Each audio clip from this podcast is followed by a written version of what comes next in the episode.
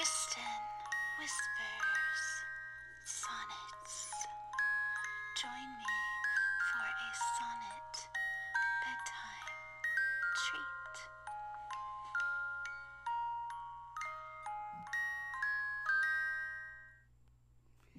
Hello, I'm in bed.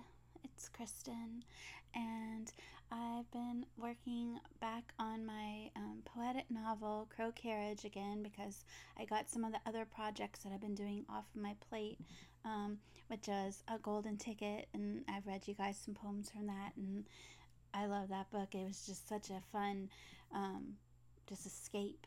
And um, I've been also really working hard on the deluxe edition of Puritan Succubus Alumnus, which the last two podcasts have been about.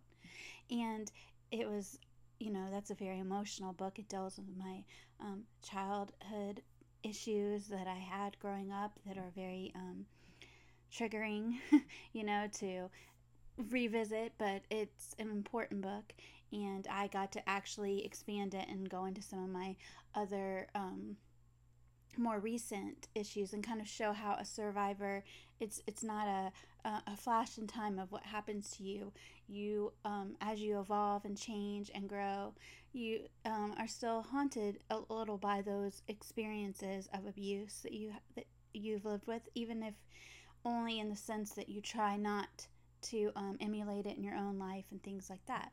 So anyway I'm, i was glad to um, finish up those projects and people are blurbing them and I'm getting, you know, editing still and stuff like that. But for the most part, the writing of it is all over. And I got to concentrate back onto my poetic horror novel, which gets me really excited because I love to do fantasy things that have nothing to do with me because I write a lot about myself because writing is therapy and um, I appreciate people allowing me to do that and probably not driving them too crazy. I mean, I'm sure it does, but uh, but you know, thank you for anyway for allowing me to do that. But it's so great on books like Flutter and Crow Carriage where I go to a whole different time and to different characters who have lived a completely different kind of life and I can just invent horrors that didn't happen to me. And so, anyway, tonight I should stop all this talking and read you a poem because I have four poems to read from a brand new section of Crow Carriage that is going to involve me um, using my horrible French accent. Um, I took four years of French in high school and a year in college, and I'm terrible at French. But um, uh, anyway, um, the, the first section is called Bibliothèque de Corbeau, and it means a crow library.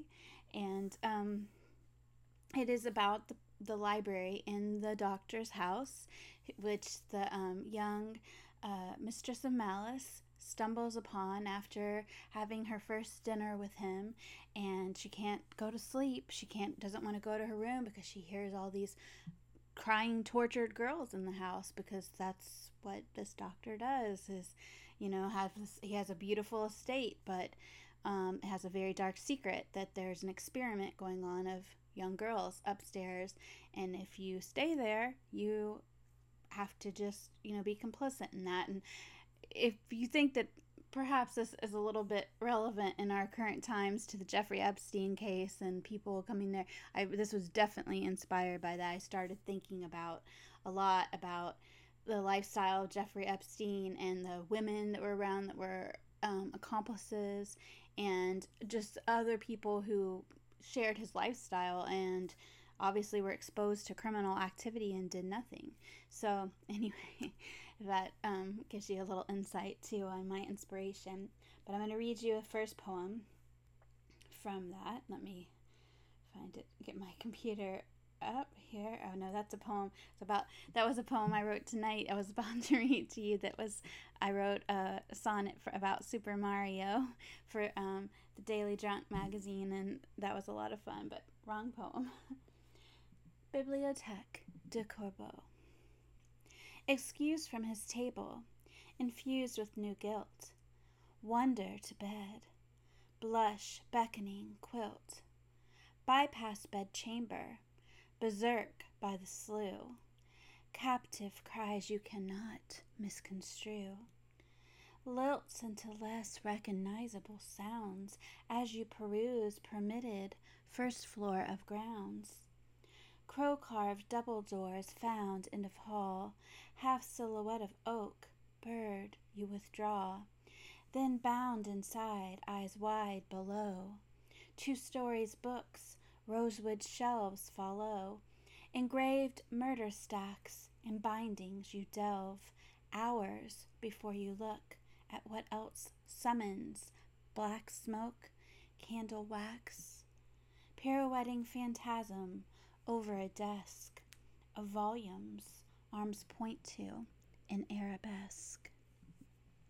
So, at this point, while the um, young girl has wandered into the library to try to, because um, she is an accomplice at this point, she has brought some of the girls to this mansion, in fact, offered them to this doctor for his experiment in exchange for um, basically a more comfortable lifestyle and she um, herself was abused and she's only a child herself and and when i say she was abused she has had a terrible life and it's well documented in the book but it's no excuse for what she does and anyway when at, when she's having this her dinner she's come to this house and she's ready for her rewards but all around her are things that make her feel guilty because she can hear people crying. Um, they're being given laudanum and they have nightmares, and she has to hear it, and he's just telling her to ignore it. But you know, it's it's all around. And in this library, she didn't hear it as much, but then when she goes inside, a figure appears and it points her to some books. And I'm going to read you another poem from it because we get more into this character that has appeared and who she is and what that is about. 15 Flames.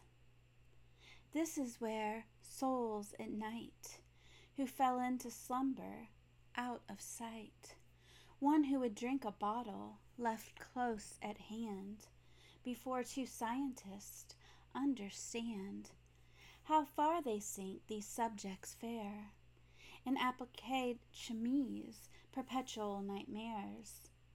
One might make five steps, laudanum limbs, towards bottled seas to bring about an end. Will not regret, though she could not know. Skeleton only goes. Leaves a soul she is obliged to hide Inside a boiler, beeswax, one wick, applied every year before she died, dividing dances into fifteen flames. Library candlestick of him to blame. So, uh, the story of the girl who appears, she appears in the smoke of the candles, and the way that this has happened is that when she died because she ingested she they had made a mistake the doctor back in an uncharacteristic mistake because he's usually very um, scientific about how he does his experiment but he someone maybe the maid we don't know left a bottle of laudanum too close to the girls who are having the nightmares. And this one child who was so tired of having these nightmares drank the whole bottle to kill herself. And because of that, you know, her she didn't realize, okay, her body will escape, but she is still um, there like her soul will still be there and it, it and it goes hunting for something to hide inside because it's her soul is very afraid because you know she did not expect to still be in this house where she's been um, tortured essentially. So she um, looks around and there's a boiler of beeswax going that they're going to be making candles with and she hides her soul in the beeswax while um, her soul is distributed among 15 candles that represent one year of her life. And every time and that's the extent of um, time that she will be allowed to be haunting in the house and And her haunting, she wants to make some good of. She wants to stop what's going on in this house. So that's why um, she does a lot to get this young girl's attention when she does come into the library with some of her light, you know, that she uses that to draw the girl to the desk and show her the books. So I'm going to read you another. Okay. Siren of smoke. At library table, button back chair. Scoot close to examine the volumes laid there. One illuminated by her flare in midair, siren of smoke, who glissades somewhere, abandons candlestick, forfeits the flame. First tome opens wide, pictures explain. Spectres diagrammed, recorded peculiarities. Ghosts have strictures, a host of species. Notation by one with dripping red lips. Mother, it says, below lunar eclipse. Spells some have done for selective mortality. For eyes that water, mouths that feed, at which ch- you choke, consequence of enlightenment is smoke. And I that poem I wrote with the idea, you know, back at, at, during this time in Victorian times, you know, all light would be um, candles or um, you know burning light, you know, light that puts off some kind of smoke, and so um, I like that idea that enlightenment could make you choke. But also in this situation, I feel like the girl who is helping and uh, the side we now know her name, the Siren of Smoke, that she wants to help and she wants um, this girl to realize, you know, she's got to change the team that she's on. She's got to become a uh, not an accomplice, but a opponent of the doctor. But she also, I you know, has some anger. I mean, she has actually suffered in this house, and she knows that this girl, you know, who is there and, and, and maybe now will be good, but has had some part, you know, she's she's not up in the room with the others. She's wandering the house freely like a guest, and she can certainly hear the crying. So I, I felt like she would have anger too, and that um, part of, you know, like the fact that she was made of smoke and her um, ghost that she, that she, while she's enlightening the girl, she also might be using any kind of thing that she has left, any kind of physicality, to maybe punish her a little bit too, like odor or um, the just the smoke in the air um, irritating her. And so she's a presence of education, but she's also a presence of a little vengeance. And definitely the Mistress of Malice uh, deserves some of that because she, um, though a child, was beginning to perpetuate the cycle of, of abuse that she had been, um, you know, a victim of. And to me, like, that's so important to me in my life that I never do that. I, you know, I never want to be a part of somebody being abused. I mean, that's to me, that's the worst thing that you can do. And the best thing that you can do if you've been abused is to become the opposite of the people who hurt you, you know, is to, you know, not let them define your life. And so I had a lot of these ideas in my head when I was writing this book, and I liked the idea of exploring that in a horror setting where you see somebody make a mistake.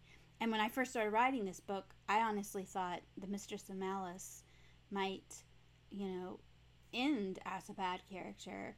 Um, but as it's gone on and a lot of the poems are published and you can kind of tell that she's gone through some changes some very big physical changes that also manifest what's going on internally with her um, that she really has changed so much that you see it in her physicality. And so okay i'm going to read you one more poem. And let me find that. And this is kind of a sad one. Again because this is a sad character that we've introduced, but she's using her light for good and to hopefully bring about an end to this terrible experiment that's been going on at Willoughby Manor.